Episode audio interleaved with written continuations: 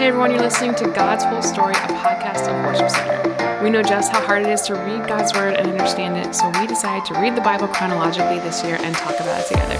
Thanks so much for joining us.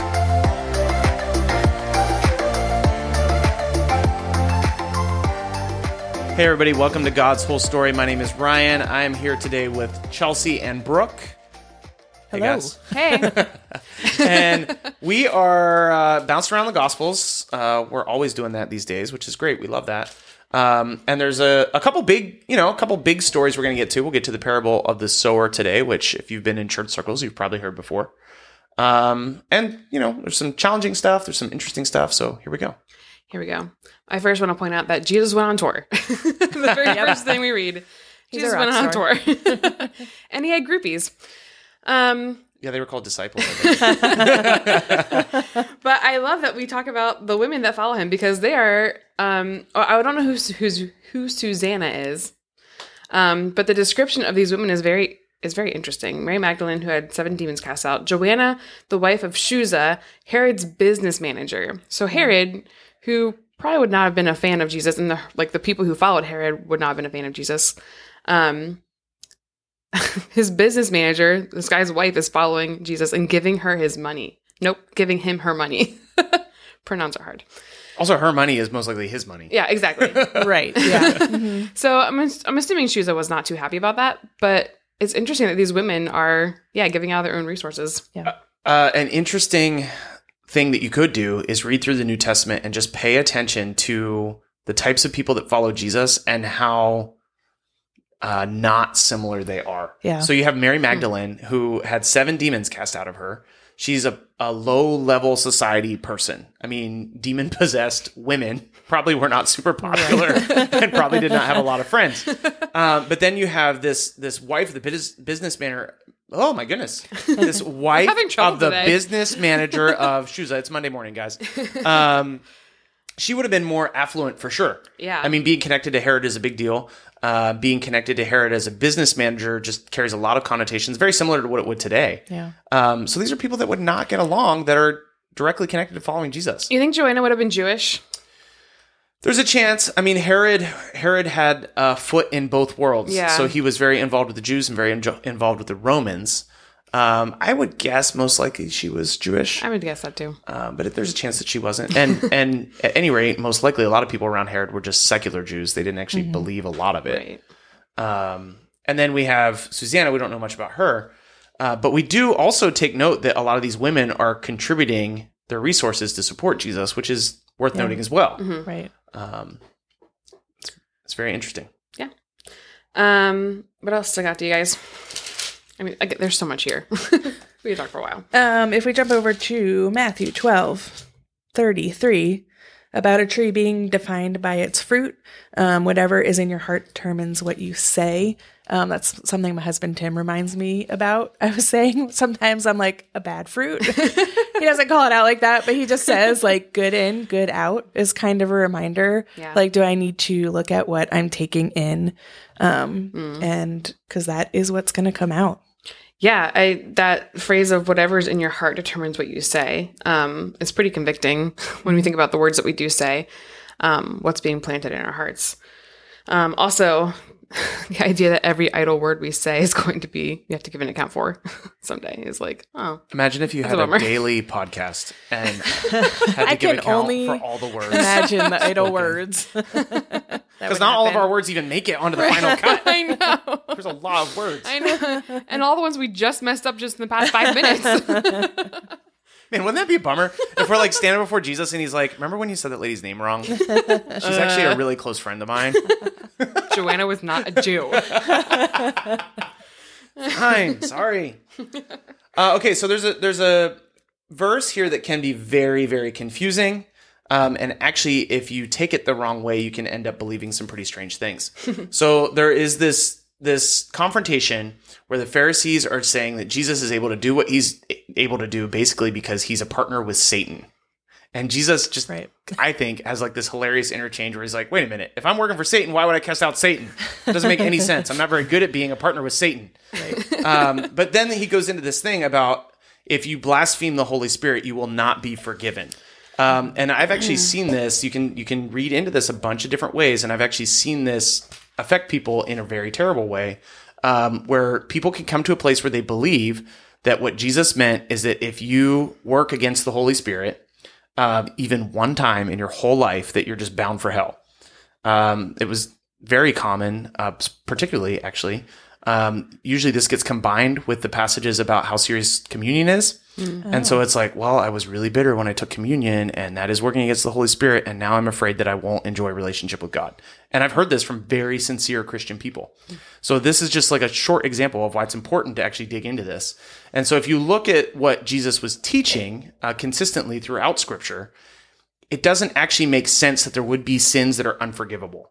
Like it, it doesn't make sense that Jesus would be like, well, yeah, I'm here to forgive all sins except that one. um, so it's important to understand everything that Jesus is teaching holistically.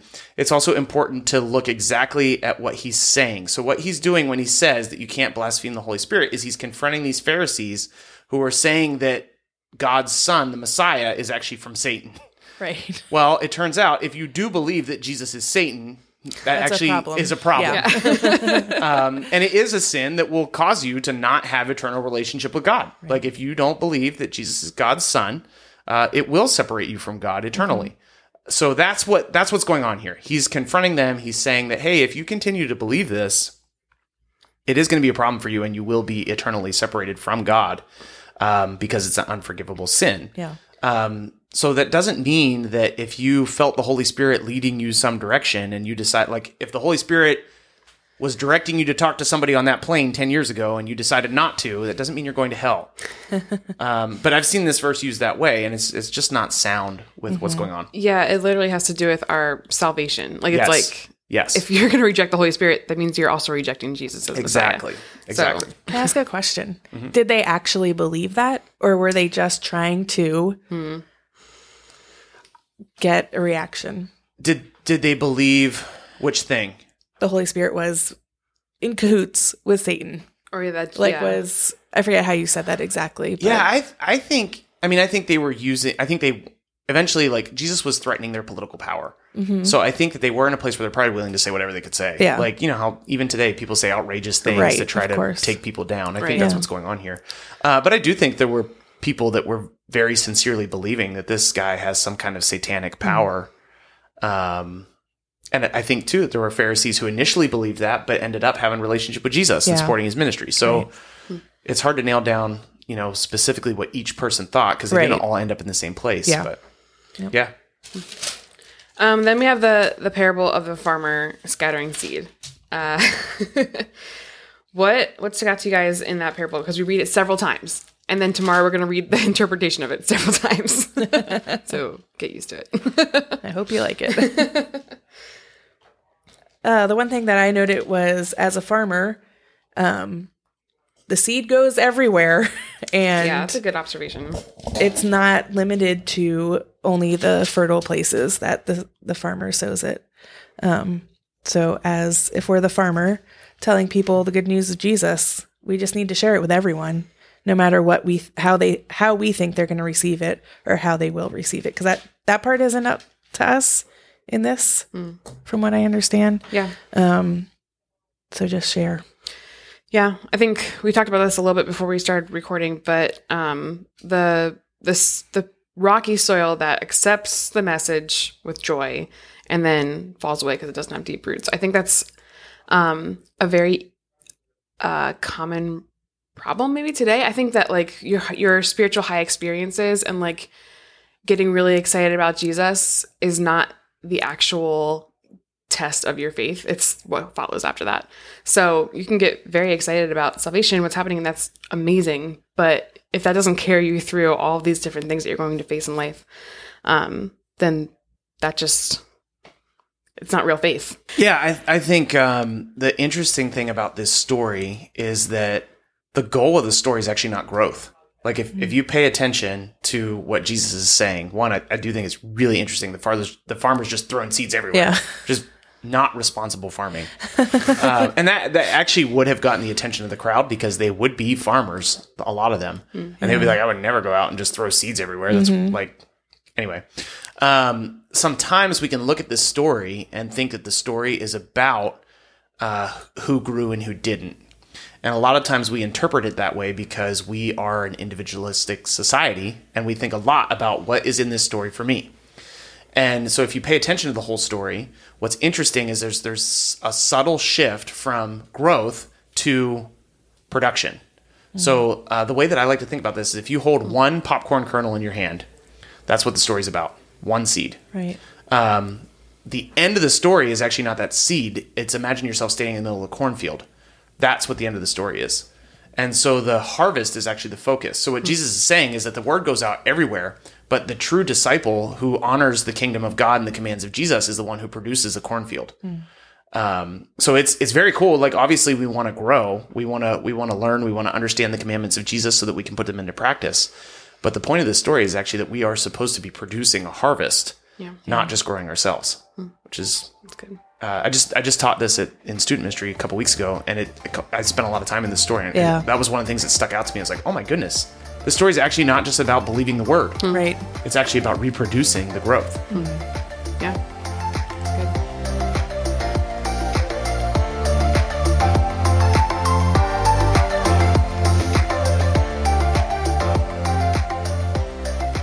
Luke 8, starting in verse 1. Soon afterward, Jesus began a tour of the nearby towns and villages, preaching and announcing the good news about the kingdom of God. He took his twelve disciples with him, along with some women who had been cured of evil spirits and diseases. Among them were Mary Magdalene, from whom he had cast out seven demons, Joanna, the wife of Chuza, Herod's business manager, Susanna, and many others who were contributing from their own resources to support Jesus and his disciples. Mark 3, starting in verse 20. One time Jesus entered a house, and the crowds began to gather again. Soon he and his disciples couldn't even find time to eat. When his family heard what was happening, they tried to take him away. He's out of his mind, they said. But the teachers of religious law who had arrived from Jerusalem said, He's possessed by Satan, the prince of demons. That's where he gets his power to cast out demons. Jesus called them over and responded with an illustration. How can Satan cast out Satan? he asked. A kingdom divided by civil war will collapse. Similarly, a family splintered by feuding will fall apart. And if Satan is divided and fights against himself, how can he stand? He would never survive. Let me illustrate this further. Who is powerful enough to enter the house of a strong man and plunder his goods? Only someone even stronger. Someone who could tie him up and plunder his house. I tell you the truth, all sin and blasphemy can be forgiven, but anyone who blasphemes the Holy Spirit will never be forgiven. This is a sin with eternal consequences. He told them this because they were saying he's possessed by an evil spirit. Matthew 12, starting in verse 22. Then a demon possessed man who was blind and couldn't speak was brought to Jesus. He healed the man so that he could both speak and see. The crowd was amazed and asked, Could it be that Jesus is the son of David, the Messiah? But when the Pharisees heard about the miracle, they said, No wonder he can cast out demons. He gets his power from Satan, the prince of demons. Jesus knew their thoughts and replied, Any kingdom divided by civil war is doomed. A town or family splintered by feuding will fall apart. And if Satan is casting out Satan, he is divided and fighting against himself. His own kingdom will not survive. And if I am empowered by Satan, what about your own exorcists? They cast out demons too, so they will condemn you for what you have said. But if I am casting out demons by the Spirit of God, then the kingdom of God has arrived among you. For who is powerful enough to enter the house of a strong man and plunder his goods? Only someone even stronger, someone who could tie him up and plunder his house. Anyone who isn't with me opposes me, and anyone who isn't working with me is actually working against me. So I tell you, every sin and blasphemy can be forgiven, except blasphemy against the Holy Spirit, which will never be forgiven. Anyone who speaks against the Son of Man can be forgiven, but anyone who speaks against the Holy Spirit can never be forgiven, either in this world or in the world to come. A tree is identified by its fruit. If a tree is good, its fruit will be good. If a tree is bad, its fruit will be bad. You brood of snakes, how could evil men like you speak what is good and right? For whatever is in your heart determines what you say. A good person produces good things from the treasury of a good heart, and an evil person produces evil things from the treasury of an evil heart. And I tell you this you must give an account on judgment day for every idle word you speak. The words you say will either acquit you or condemn you. One day, some teachers of the religious law and Pharisees came to Jesus and said, Teacher, we want you to show us a miraculous sign to prove your authority. But Jesus replied, Only an evil, adulterous generation would demand a miraculous sign. But the only sign I give them is the sign of the prophet Jonah. For as Jonah was in the belly of the great fish for three days and three nights, so the Son of Man will be in the heart of the earth for three days and three nights. The people of Nineveh will stand up against this generation on judgment day and condemn it, for they repented of their sins at the preaching of Jonah. Now someone greater than Jonah is here, but you refuse to repent. The queen of Sheba will also stand up against this generation on judgment day and condemn it, for she came from a distant land to hear the wisdom of Solomon. Now someone greater than Solomon is here, but you refuse to listen. When an evil spirit leaves a person, it goes into the desert seeking rest, but finding none. Then it says, I will return to the person I came from. So it returns and finds its former home empty, swept, and in order. Then the spirit finds seven other spirits more evil than itself, and they all enter the person and live there. And so the person is worse off than before. That will be the experience of this evil generation. Mark 3, starting in verse 31. Then Jesus' mother and brothers came to see him. They stood outside and sent word for him to come out and talk with them. There was a crowd sitting around Jesus, and someone said, Your mother and your brothers are outside asking for you. Jesus replied, Who is my mother, and who are my brothers? Then he looked at those around him and said, Look, these are my mother and brothers. Anyone who does God's will is my brother and sister and mother. Matthew 12:46. As Jesus was speaking to the crowd, his mother and brothers stood outside, asking to speak with him. Someone told Jesus, Your mother and your brothers are standing outside and they want to speak with you. Jesus asked, Who is my mother? Who are my brothers? Then he pointed to his disciples and said, Look, these are my mother and my brothers. Anyone who does the will of my Father in heaven is my brother and sister and mother. Luke 8:19. Then Jesus' mother and brothers came to see him, but they couldn't get to him because of the crowd. Someone told Jesus, Your mother and your brothers are standing outside and they want to see you. Jesus replied, My mother and my brothers are all those who hear God's word and obey it. Mark 4 1. Once again, Jesus began teaching by the lake shore. A very large crowd soon gathered around him, so he got in a boat. Then he sat in the boat while all the people remained on the shore. He taught them by telling many stories in the form of parables, such as this one. Listen, a farmer went out to plant some seed. As he scattered it across his field, some of the seed fell on a footpath, and the birds came and ate it. Other seed fell on shallow soil with underlying rock. The seed sprouted quickly because the soil was shallow. But the plant soon wilted under the hot sun, and since it didn't have deep roots, it died. Other seed fell among the thorns and grew up and choked out the tender plant so it would produce no grain. Still other seeds fell on fertile soil, and they sprouted, grew, and produced a crop that was thirty, sixty, and even a hundred times as much as had been planted. Then he said, Anyone with ears to hear should listen and understand. Matthew 13, 1. Later that same day, Jesus left the house and sat beside the lake. A large crowd soon gathered around him, so he got into a boat. Then he sat there and taught as the people stood on the shore. He told many stories in the form of parables, such as this one. Listen, a farmer went out to plant some seeds. As he scattered them across his field, some seeds fell on a footpath, and the birds came and ate them. Other seeds fell on shallow soil with underlying rock. The seeds sprouted quickly because the soil was shallow. But the plants soon wilted under the hot sun, and since they didn't have deep roots, they died.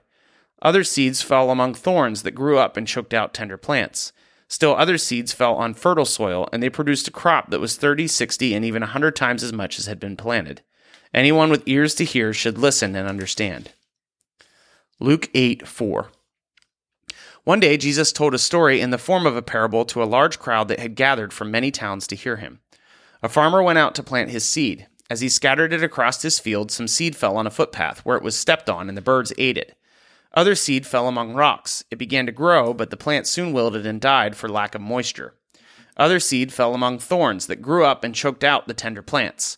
Still other seed fell on fertile soil.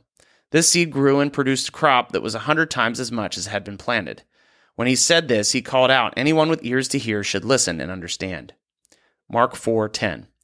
Later, when Jesus was alone with the twelve disciples and with the others who were gathered around, they asked what the parables meant. He replied, You are permitted to understand the secret of the kingdom of God, but I use parables for everything I say to outsiders, so the scriptures might be fulfilled. When they see what I do, they will learn nothing. When they hear what I say, they will not understand. Otherwise, they will turn to me and be forgiven. Then Jesus said to them, If you can't understand the meaning of this parable, how will you understand all of the other parables? The farmer plants seed only by taking God's word to others. The seed that fell on the footpath represents those who hear the message, only to have Satan come at once and take it away. The seed on the rocky soil represents those who hear the message and immediately receive it with joy. But since they don't have deep roots, they don't last long. They fall away as soon as they have problems or are persecuted for believing God's word. The seed that fell among the thorns represent others who hear God's word, but all too quickly the message is crowded out by the worries of this life, the lure of wealth, and the desire for other things, so no fruit is produced. And the seed that fell on good soil represent those who hear and accept God's word and produce a harvest of 30, 60, or even 100 times as much as had been planted.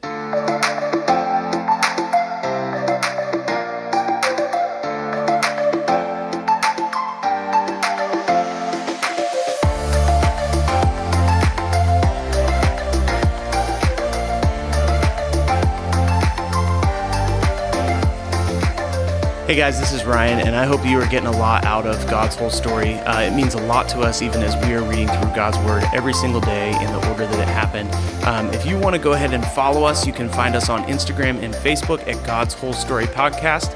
Uh, we would love it if you would share this thing with your friends or people that you know, or just share what's sticking out to you. Uh, you can either send us a DM or you could actually email us at podcasts at worshipcenter.org. You can email us if you have any questions, if something stuck out to you, if you'd like us to pray for you. And if you want a Bible, if you don't have one right now, or if you want a copy of the one that we're using to go through God's whole story, we'd be happy to send that to you. So go ahead and reach out to us in any way that you'd like. We'd love to hear from you. Have a great day.